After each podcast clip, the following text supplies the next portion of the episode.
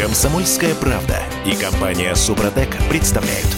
Программа «Мой автомобиль». Всем привет, это радио «Комсомольская правда», я Дмитрий Делинский. Я Алена Гринчевская, у нас на связи автожурналисты, редакторы портала «Осипов Про» Андрей и Олег Осиповы. Э, Соблюдаем социальную дистанцию длиной в 650 километров. Андрей, Олег, привет. Добрый день. Здравствуйте. Добрый. А, ну что, ваше здоровье как? Э, не кашляйте, не чихайте? Спасибо. Я каждый день отвечаю на вопрос, который мне задает портал госуслуг по этому поводу.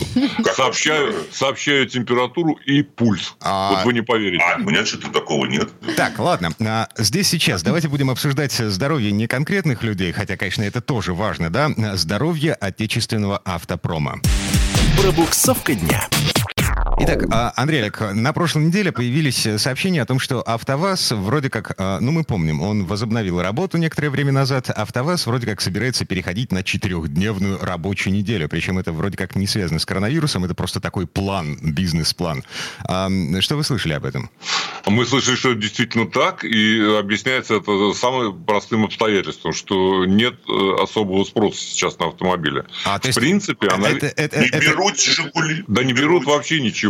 Не берут В «Жигули». принципе, вот этот вот прогноз, э, который дают аналитики, причем в один голос они говорят, что как минимум вдвое сократится по итогам года объем российского авторынка, он, в общем, э, совершенно, с моей точки зрения, объективен. А Минпромторг, который только что буквально, так сказать, обнародовал перечень автопроизводителей, включенных в список системообразующих предприятий российской экономики, вот туда вошли э, не только наши традиционные производители вроде ВАЗа, да, но также и э, Nissan, и Volkswagen, и Renault, и Hyundai, и Toyota, и Peugeot, Citroёn, и Mitsubishi. в общем, все, И что нас, все, что нас собирает, да? И даже, нет, не все. А. Вы знаете, вот не попали. э, Парочка не попала. Парочка не попала, причем таких, которых, в общем-то, собственно, не особенно жалко, мне лично. Да, мне тоже Мне в не список жалко. не попали э, крупные достаточно заводы китайской Хавал, Хавейл они называют, Называть Туль- они могут как угодно, все Да. хавал. в Тульской области, и Мерседес-Бенц в Подмосковье. Ну, не попали. Мерседес-Бенц, по-моему, может обойтись, в общем,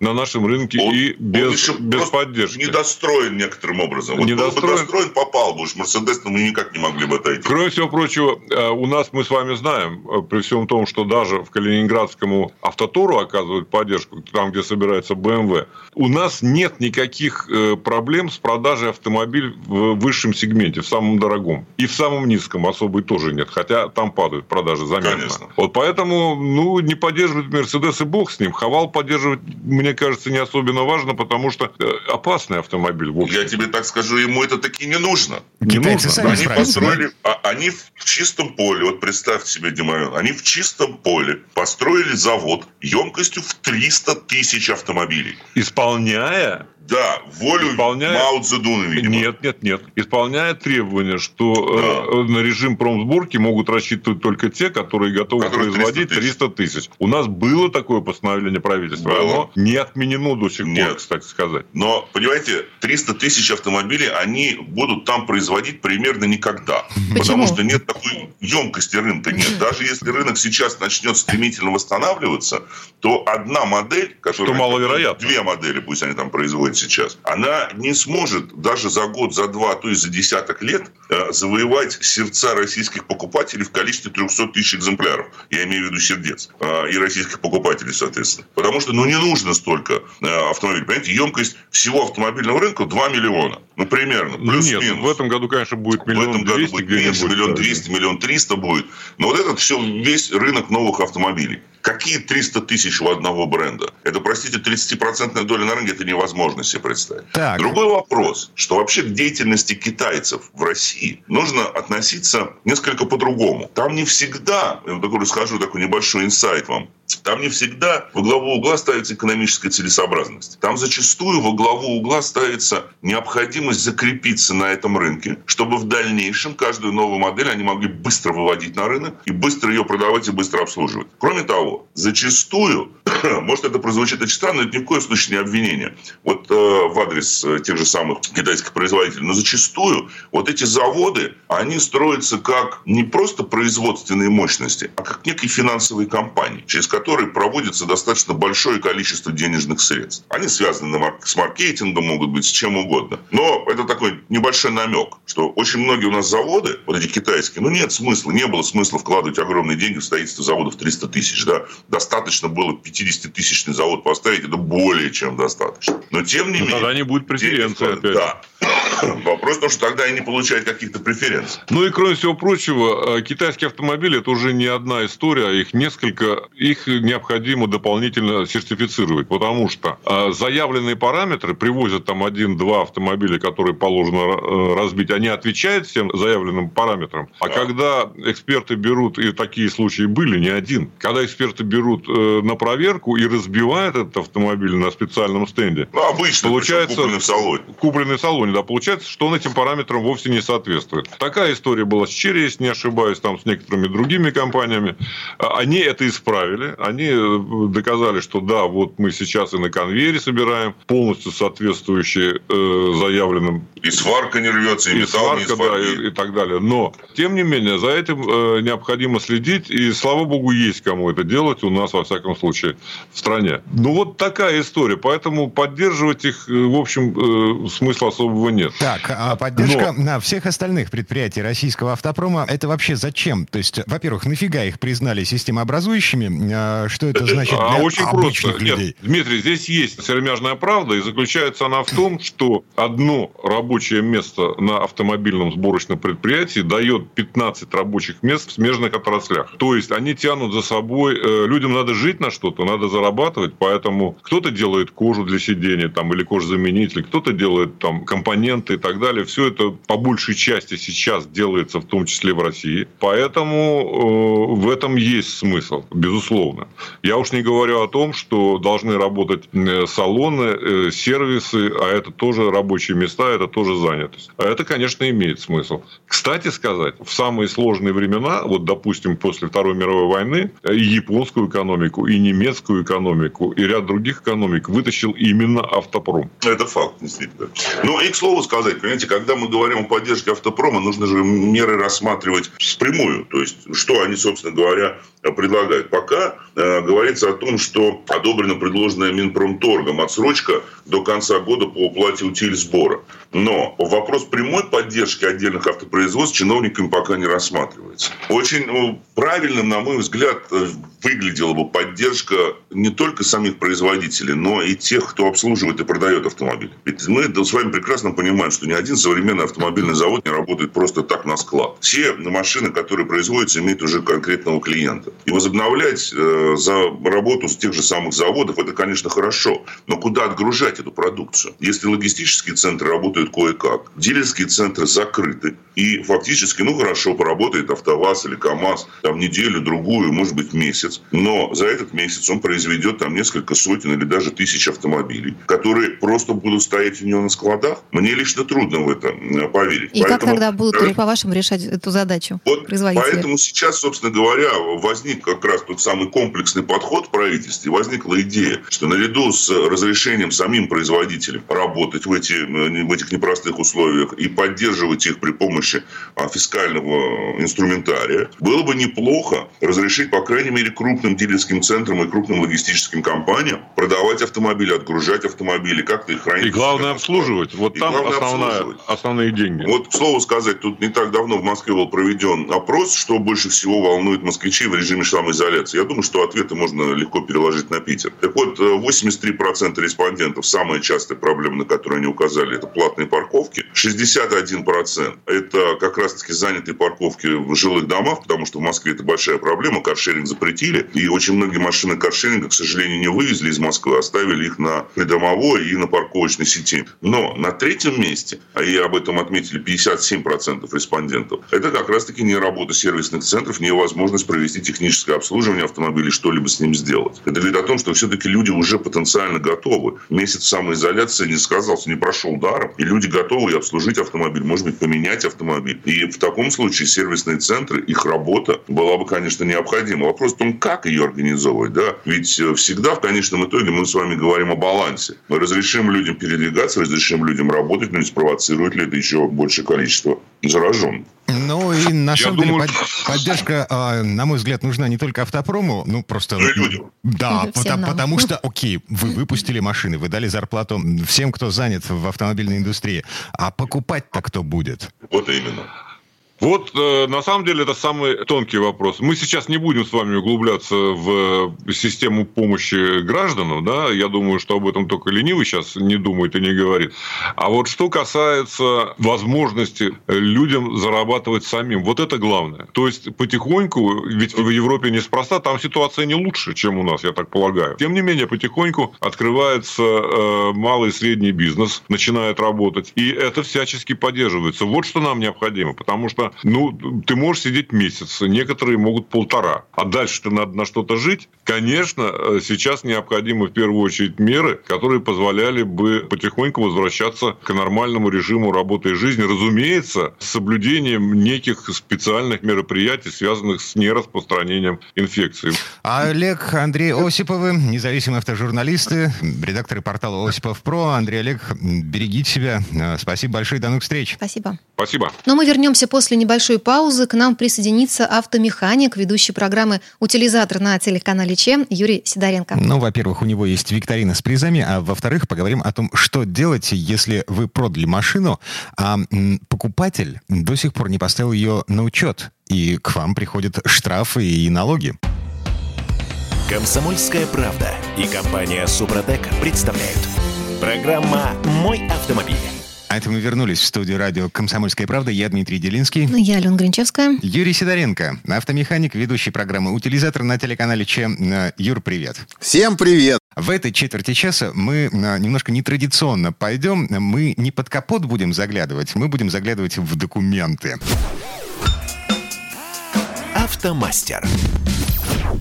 Итак, не самая стандартная ситуация, но тем не менее, такое случается и довольно часто. Я продал машину, новый собственник не поставил ее на учет, налоги и штрафы все еще продолжают приходить ко мне. Со мной лично такого не случалось, с моими знакомыми тоже, потому что мы продавали машину, ну вот как бы с концами. Заходили в МРЭО вместе с покупателем для того, чтобы все зарегистрировать официально. Ну, это получается, конечно, самый лучший вариант, Дим, по поводу того, что пойти и уже все полностью сделать вместе с человеком, тем более, даже если человек приехал из региона, в принципе, сейчас можно поставить в любом регионе машину на учет. Но э, что делать? Ситуация происходит. У меня вот клиент недавно приехал, реально продали машину, и прошло уже два месяца, он заходит, она у него все на нем числится. А причем понял он это, когда ему штраф пришел на эту машину. Угу. Он пошел оспаривать, наверное, штраф, правильно? Он же... Ну да, угу. он пошел, ему говорят, ребята, а вы что, что? Вот у меня, говорит, договор купли-продажи в простой письменной форме. И? Да, вы не собственник, но вы несете ответственность. Он говорит, как так? Ну и вот здесь вот как раз понесся вот этот вот момент, то, что я ему объясняю. Есть э, вещь как собственность, он как раз подтверждается договором купли-продажи. А ГИБДД оно регистрирует, э, на чье имя эта машина записана. Вот она делает регистрацию и выдает номерные знаки. Э, на основании вот этих вот данных, которые дает ГИБДД, работает налоговая инспекция, которая присылает налог. Соответственно, когда вы выписали договор купли-продажи и думали, что ну все, все нормально, я договор выписал, все, собственник теперь другой человек, у меня все нормально. Этот договор же... нужно еще где-то зарегистрировать, для того, чтобы государство узнало о том, что собственник поменялся. Так? Его даже не то, что надо зарегистрировать, регистрировать. То есть, по идее, должно произойти дальше что? Вот если все по-нормальному. Мы продали машину, сделали договор. Неделю я его не регистрирую. Все, он у меня лежит, у меня есть факт, что я продал машину. Все.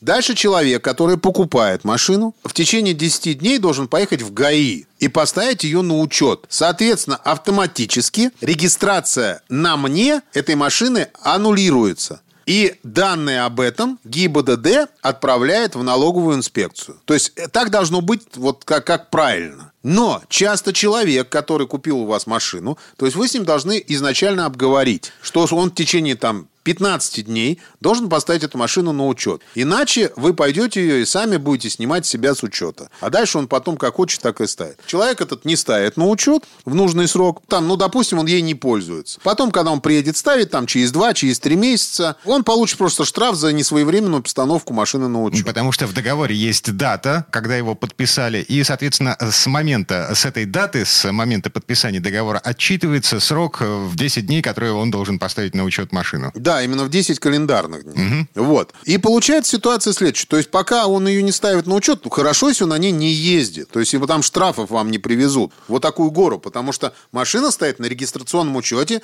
до сих пор на вас. Договор купли-продажи не говорит, что вы сняли с себя этот автомобиль сняли с регистрационного учета на, на себя. Все штрафы, все налоги вот за это время они будут идти на вас. И вот тут как раз надо понимать, если человек, который у вас купил машину, вы ему звоните, он не выходит на связь, ничего, все, с ним связи нет. И прошло уже там больше 10 дней, и он не поставил машину на учет, хотя у вас там была договоренность, даже если не было договоренности, это закон, который он должен выполнять. Можете смело, нужно просто-напросто сказать ГИБДД, и налоговой о том, что вы больше не владелец этой машины. И подтвердить это договором купли-продажи. Это... А как, вот все, а что как я могу сделать. это ГИБДД донести? Это в МРЭО, это в МФЦ, это, это куда мне нужно с этими документами? Ну, э, есть несколько вариантов, как это можно сделать. Это совершенно, в принципе, без проблем можно сделать. И э, прийти в отделение ГИБДД, вот то, что я обычно люблю делать, то есть я не люблю со всякими электронными вещами общаться, потому что там может что-то не дойти и так далее. Можно прийти... Для начала вообще нужно проверить, э, висит ли на, ваш, э, на вас эта машина до сих пор. То есть на сайт ГИБДД заходите или в личный кабинет налогоплательщика на налог.ру э, и смотрите, висит она на вас или нет. Если висит, идете в отделение ГИБДД и пишите заявление в установленной форме, у них там это очень быстро все происходит, предоставив, предоставив паспорт и договор купли-продажи. О том, что эта машина уже не на вас. Все, сдали заявление, и уже потом там через какое-то время проверяете, у вас этой машины на вас числиться уже не будет. Она будет написана «снята с регистрационного учета» в вашем налоговом кабинете. Либо можно сделать это через госуслуги. Э, то есть там тоже зайти, зайти заполнить заявление, приложить туда, подкрепить сканы документов, подтверждающих э, продажу и ваши полномочия. Ну, как правило, ваши полномочия подтверждаются тем, что у вас ваш личный кабинет. Только договор купли-продаж туда подсоединяете. И отправляете то же самое в ГАИ. По идее, то есть все должно произойти нормально. То есть та же эта машина должна быть снята с учета. Э, но там может что-то не пройти. То есть надо будет потом процедуру сделать еще раз раз. Угу. Просто проверить, проверить. Слушай, такой вопрос еще маленький. Налоги мне будут начислять до тех пор, пока я не снял машину с регистрационного учета, или до тех пор, пока, ну вот, до той даты, э, на которую у меня договор купли-продажи. То есть в том случае, если вот произошла такая фигня, и новый собственник не поставил машину на учет вовремя. Налог будет э, начисляться до э, момента, пока вы не сняли по договору купли-продажи машину с учета. Угу. То есть мне все-таки нужно предпринять какие-то действия для того, чтобы налоговая узнала о том, что я не собственник. Да, конечно, это обязательно нужно сделать. И в налоговую тоже есть э, личный кабинет. Вы спокойно туда пишете письмо и прикладываете документ. Прикладываете договор купли-продажи и все. Угу. И проблем никакой в этом нет.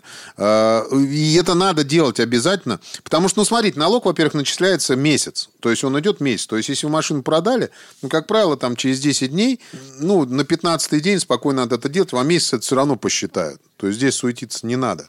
Там нет такого не полный месяц. Там есть месяц или, или там год. Там 6 месяцев, знаешь, 6 месяцев владения. Там 7, 7, 8, 9 и так далее. Столько и посчитают. Но тянуть не надо. То есть не надо думать, что вам потом через год э, не придет полный налог. Он придет. Так, ну ладно. А, с налогами и штрафами, с регистрацией машины, с нерегистрацией машин более-менее разобрались. А, давай теперь будем... А, На хорошем. Да, будем разыгрывать приз.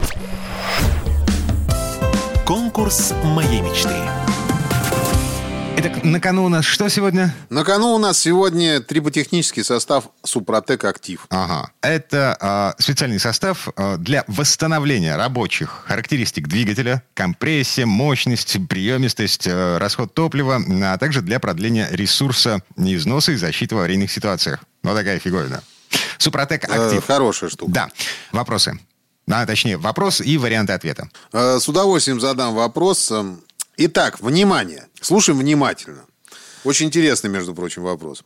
В инструкции по применению триботехнического состава для двигателя сказано, что после добавления состава машиной можно пользоваться в штатном режиме. И вот теперь сам вопрос. Что такое штатный режим? Варианты ответа. Первый вариант – режим езды, предписанный правилами дорожного движения. Второе – режим езды, предписанный автопроизводителем. Третье – режим езды, описанный в примечаниях к трибосоставу. И четвертое – тот режим, в котором вы обычно водите ваш автомобиль. Угу. Ответы мы принимаем в течение всей программы, то есть еще минут э, ну, 20, 30, 40 где-то примерно. На WhatsApp и Viber для э, вариантов, которые вы считаете правильными. 8 967 200 ровно 9702. 967 200 ровно 9702. Ну и поскольку приз у нас один, э, победитель, соответственно, тоже будет один. Э, еще сегодня у нас четверг. Давайте будем считать победителем того, кто пришлет правильный ответ четвертым по счету. Логично? Согласен. Имя победителя объявим уже в следующей программе. А, после первой серии майских праздников, это будет в среду на будущей неделе 6 мая. Подробности викторины на сайте suprotec.ru. Еще раз напомню, WhatsApp и Viber для э, правильных ответов. 8 967 200 ровно 9702, 967 200 ровно 9702. Спонсор программы ООО «НПТК Супротек». Ну что, собственно, все формальности соблюдены. А, Юр, спасибо, хорошего дня. Спасибо, счастливо. Спасибо. Юрий Сидоренко, автомеханик, ведущий программы «Утилизатор» на телеканале Че. А мы вернемся в эту студию буквально через пару минут. Ну а в следующей части программы к нам присоединится Федор Буцко. Будем говорить с ним о том, как правильно сидеть в машине, чтобы потом не было мучительно больно.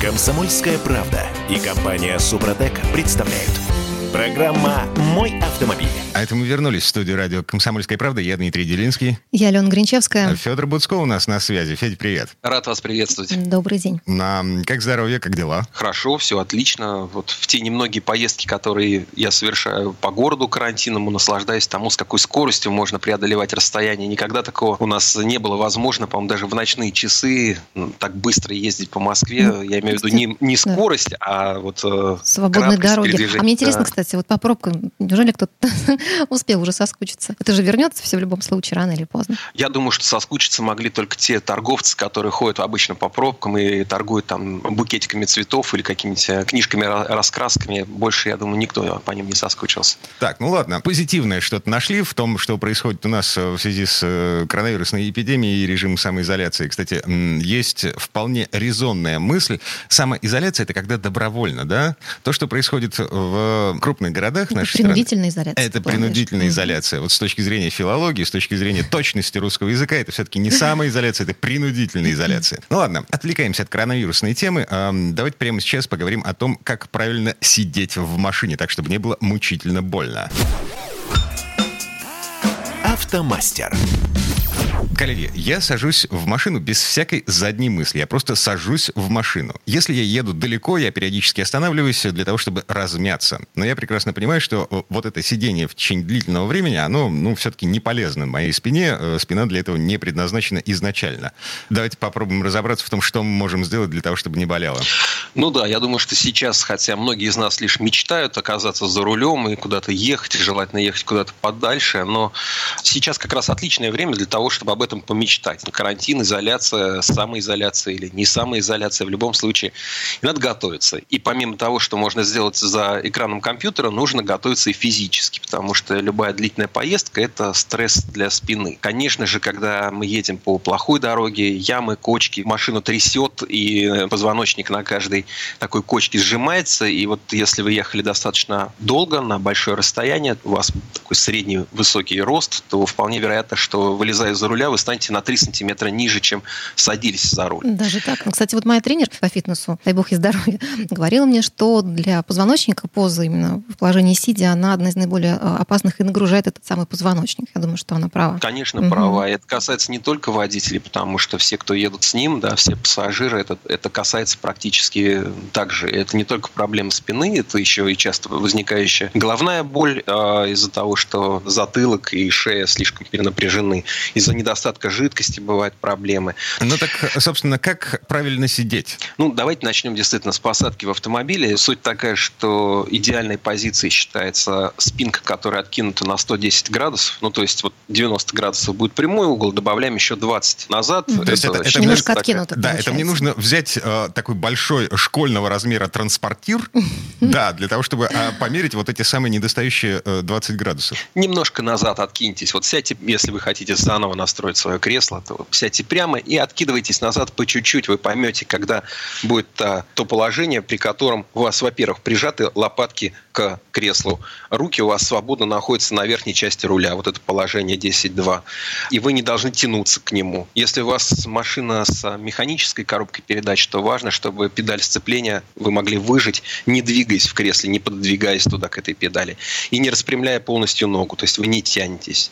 Нужно помнить про подголовники. Мы все любим про них забывать. То есть э, центр подголовника должен как раз быть у вас на одном уровне с глазами. Это поможет вам сидеть правильно и, в общем, избегать э, ситуаций, при которых у вас будет болеть спина. Ну и, конечно, не стоит забывать о том, что когда вы едете долго, тоже есть определенные правила, есть какие-то упражнения, которые вам помогут, э, даже не останавливаясь, немножко размяться. Федор, да, пока вот вы про них не начали рассказывать, а вот дополнительные устройства, те же подушки специальные. Вот, каюсь, я купила себе пару лет назад э, такую из сеточки поддерживать для спины, потому что у меня спина проблемная, но что-то он мне не сильно помогает, честно признаюсь. То есть я его не скажу, что прям сильно там где-то ощущаю в районе это, поясницы. Это, это подушка под спину, да? Да, да. И вообще читал, что они где-то даже могут быть опасны, потому что, ну, в случае, там, не дай бог, ДТП, непредсказуемо все это может как-то среагировать в машине. Конечно, лучше всего сразу при выборе машины обращать внимание на то, как устроено кресло, да, смотреть это. Ну, вот я, например, обязательно при выборе автомобиля обращаю, у меня тоже проблемы есть со спиной, и я всегда внимательно оцениваю качество кресел. Есть, например, а, несколько моделей французских, немецких, у которых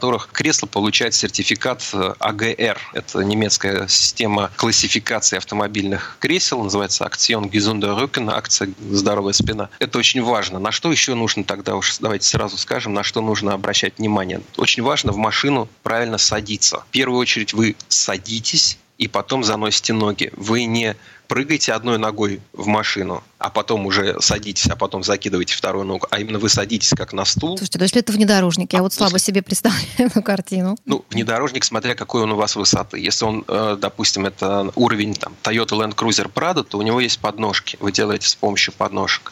Если автомобиль вам, в принципе, конечно, очень высок для вас, ну, тогда нужно использовать ручку, которая есть э, на потолке для того, чтобы тоже садиться правильно. Но вот я, например, со своей тоже нездоровой спиной очень чувствую, особенно если зимой я вылезаю одной ногой. Сначала ставлю одну ногу наружу, потом вылезаю сам и ставлю вторую ногу. Особенно если покрытие было скользким, нога немножко скользит, то я обязательно вечером почувствую, что, что я сделал что-то неправильно. Ведь зимой, когда вы садитесь в машину, это легко запомнить, да, зимой, когда вы садитесь в машину, вы же садитесь, отряхиваете так ноги, да, друг об дружку, стучите, и потом заносите их в машину, чтобы не заносить снег. Вот так же нужно садиться и летом. И не для того, чтобы пыль стряхнуть, а для того, чтобы дать меньшую нагрузку на спину, на, на ваш позвоночник. Это важно.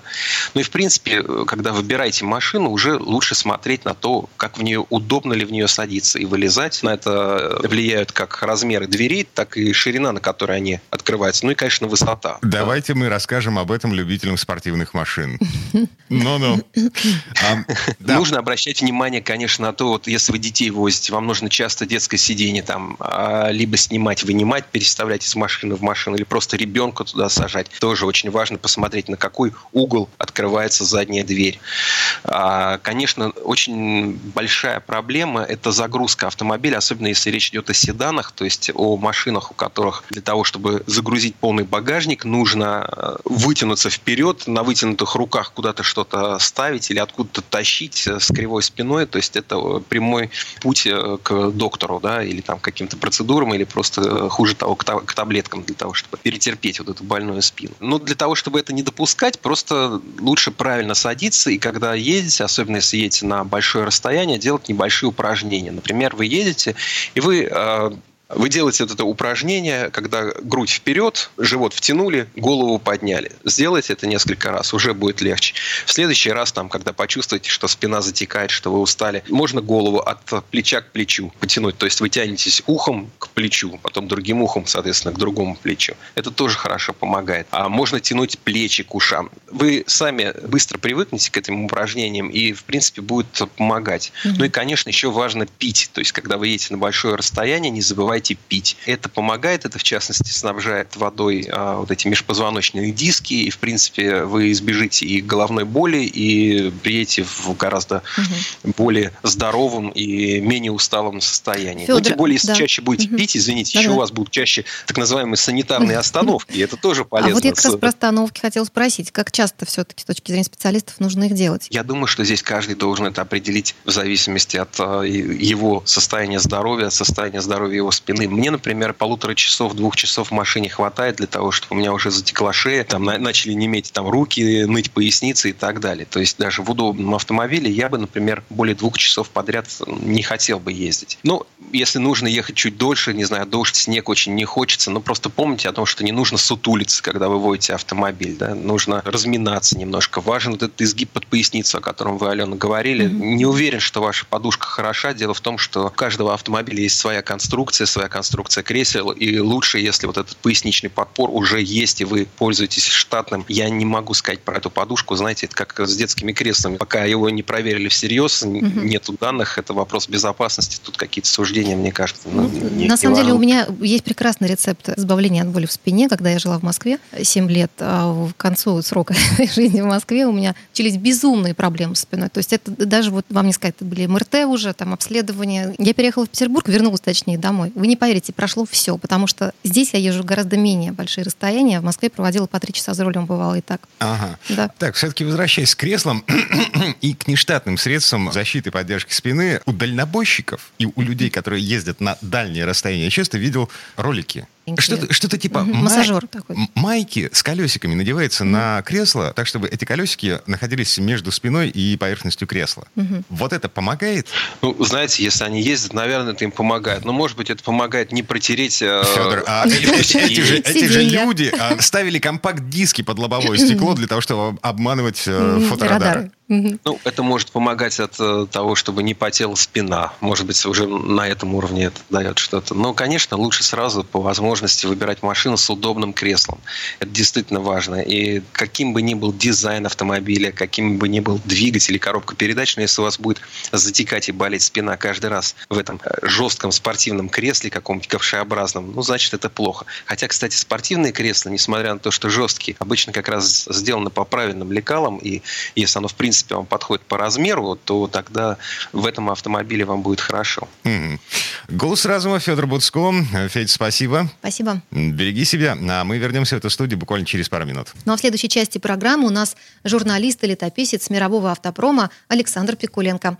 На этот раз речь пойдет о лимузине Daimler DS 420. Машина редкая, в России таких нет совершенно точно, но э, не это главное. Самое интересное в этой истории в том, что лимузин Daimler ни разу не немец. Это чистокровный англичанин. Но об этом после небольшой паузы. Комсомольская правда и компания Супротек представляют – Программа «Мой автомобиль». А это мы вернулись в студию радио «Комсомольская правда». Я Дмитрий Делинский. Я Алена Гринчевская. В этой четверти часа у нас традиционная история от Александра Пикуленко. Ну, на самом деле, не самая традиционная. Сан Саныч будет рассказывать о том, как ездил в очень редкой машине. Это Daimler DS 420, и это не немец. Мы с Аленой с удивлением узнали, что кроме немецкого концерна Daimler-Benz была еще британская компания, которая тоже называлась Daimler и выпускала лимузины. Вот на одном таком покатался наш обозреватель Александр Пикуленко. Предыстория. Если помните, лет 20 тому назад самой модной темой в обывательских разговорах были вздохи по поводу лохнесского чудовища. Настоящее ли оно или все же шутка? Если настоящее, то как оно сумело прожить до наших дней? А если сумела прожить, то почему такое умное, что никто поймать не может? И не очень-то была важна истина. Просто очень хотелось посмотреть на диковинку. Но кто знает, может быть, шотландцы давно приуручили свою Несси, кормят ее с рук и потихоньку любуются доисторической диковинкой тайком от всего остального человечества чуть более реальной и поэтому более доступной, но почти такой же диковинкой до наших дней дожили британские лимузины компании Daimler. В нашей стране они не водятся, и ближайший экземпляр можно потрогать пальцем не ближе Великобритании. Огромные классические автомобили 20-х и 30-х годов, живущие в музеях, всегда недоступны. И ими можно только любоваться, но не почувствовать. А я теперь точно знаю, что имел в виду Вертинский, когда пел «Вас нежно баюкает, как в колыбели, голубая испана Сюиза». Чем замечателен такой лимузин, как Деймлер? он не вызывает никакого желания сесть за руль. Просто пока пытаешься разгадать, как открывается дверь, кто-то более осведомленный ее уже распахивает, и вот ты, слегка наклонившись, входишь внутрь стопроцентного лимузина. Тяжеленную дверь, до которой невозможно дотянуться, кто-то также умело за тобой захлопывает. И судя по вздрогнувшему пейзажу за окном, ты уже едешь. Лимузин немного покачивает, но из-за колоссальной колесной базы это покачивание ощущается совсем непривычно. Раскачка только поперечная, вроде бы морская, баюкающая, словно специально заложенная как одна из характеристик автомобиля. Daimler лимузин – автомобиль весьма эклектичный. В нем нормально соседствуют доисторические и современные технологии. Все стекла с электроприводами. Перегородка, благодаря которой лимузин и называется лимузином, тоже с электроприводом. И при этом с обычной шторкой, а боковые форточки открываются вручную при помощи специальных ручек, которые я видел на какой-то карете. Не помню уж в каком музее. А все четыре двери почему-то запираются снаружи, на ключ, несмотря на центральный замок. Под ногами вместо рационального резинового корыца настоящий ковер из овечьей шерсти. Откуда такая уверенность, что это именно овечья? При продаже подобных автомобилей никогда не пишут мощность мотора, степень сжатия, наличие или отсутствие гидроусилителя, чего-нибудь, но зато максимально подробно описывают э, все штрихи интерьера породу дерева, сорт кожи сидений, что за ковры, откуда хрусталь. В спецификации этого лимузина было написано именно про овечью шерсть.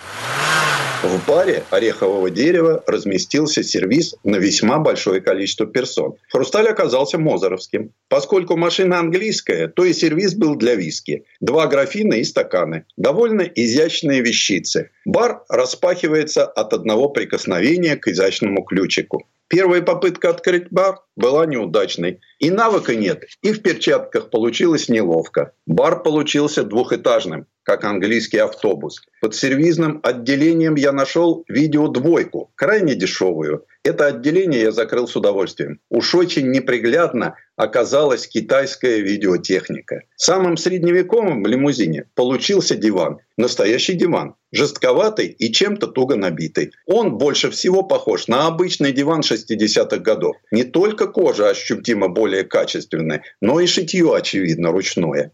Большинство лимузинов в мире зачем-то имеют еще два дополнительных откидных стропантена. В Деймлере эти сиденьица умело замаскированы под подставки для ног. Раскладываются они быстро, всех сразу лишая какого-то ни было комфорта. Хуже всего оказаться за рулем. Здесь место явно для обслуги, шофера и охранника. Теперь я знаю, почему так чопорно и величаво выглядят водители подобных лимузинов. Потому что все жизненное пространство отдано бесценным пассажирам, а водитель максимально придвинут к рулю перегородкой, отделяющей, собственно, салон от отсека для шофера. В удручающей тесноте водитель вынужден сидеть почти вертикально, как на стуле. Справа колено водителя подпирает торчащая как-то поперек здоровенная палка стояночного тормоза, как стоп-кран. Вполне современный руль сделан из пластмассы без малейшего намека на дерево или металл. Он никак не регулируется и торчит почти упираясь в живот. Отделанная деревом передняя панель вертикальная, и по ней неплотно разбросаны циферблаты приборов. Натуральный орех здесь сочетается с дешевой пластмассой переключателей.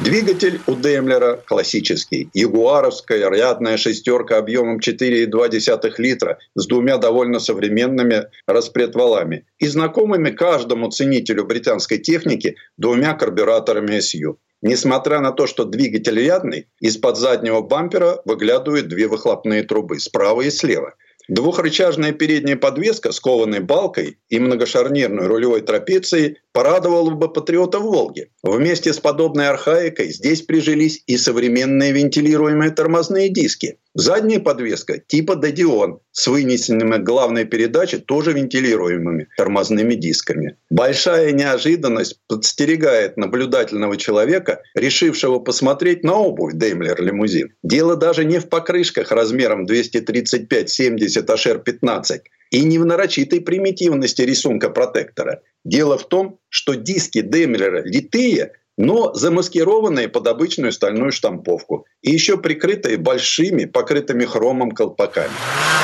Странноватым оказался этот классический автомобиль. Как большинство несовременных вещей, он немного несуразен, но по-прежнему величествен, добротен и невероятно представителен.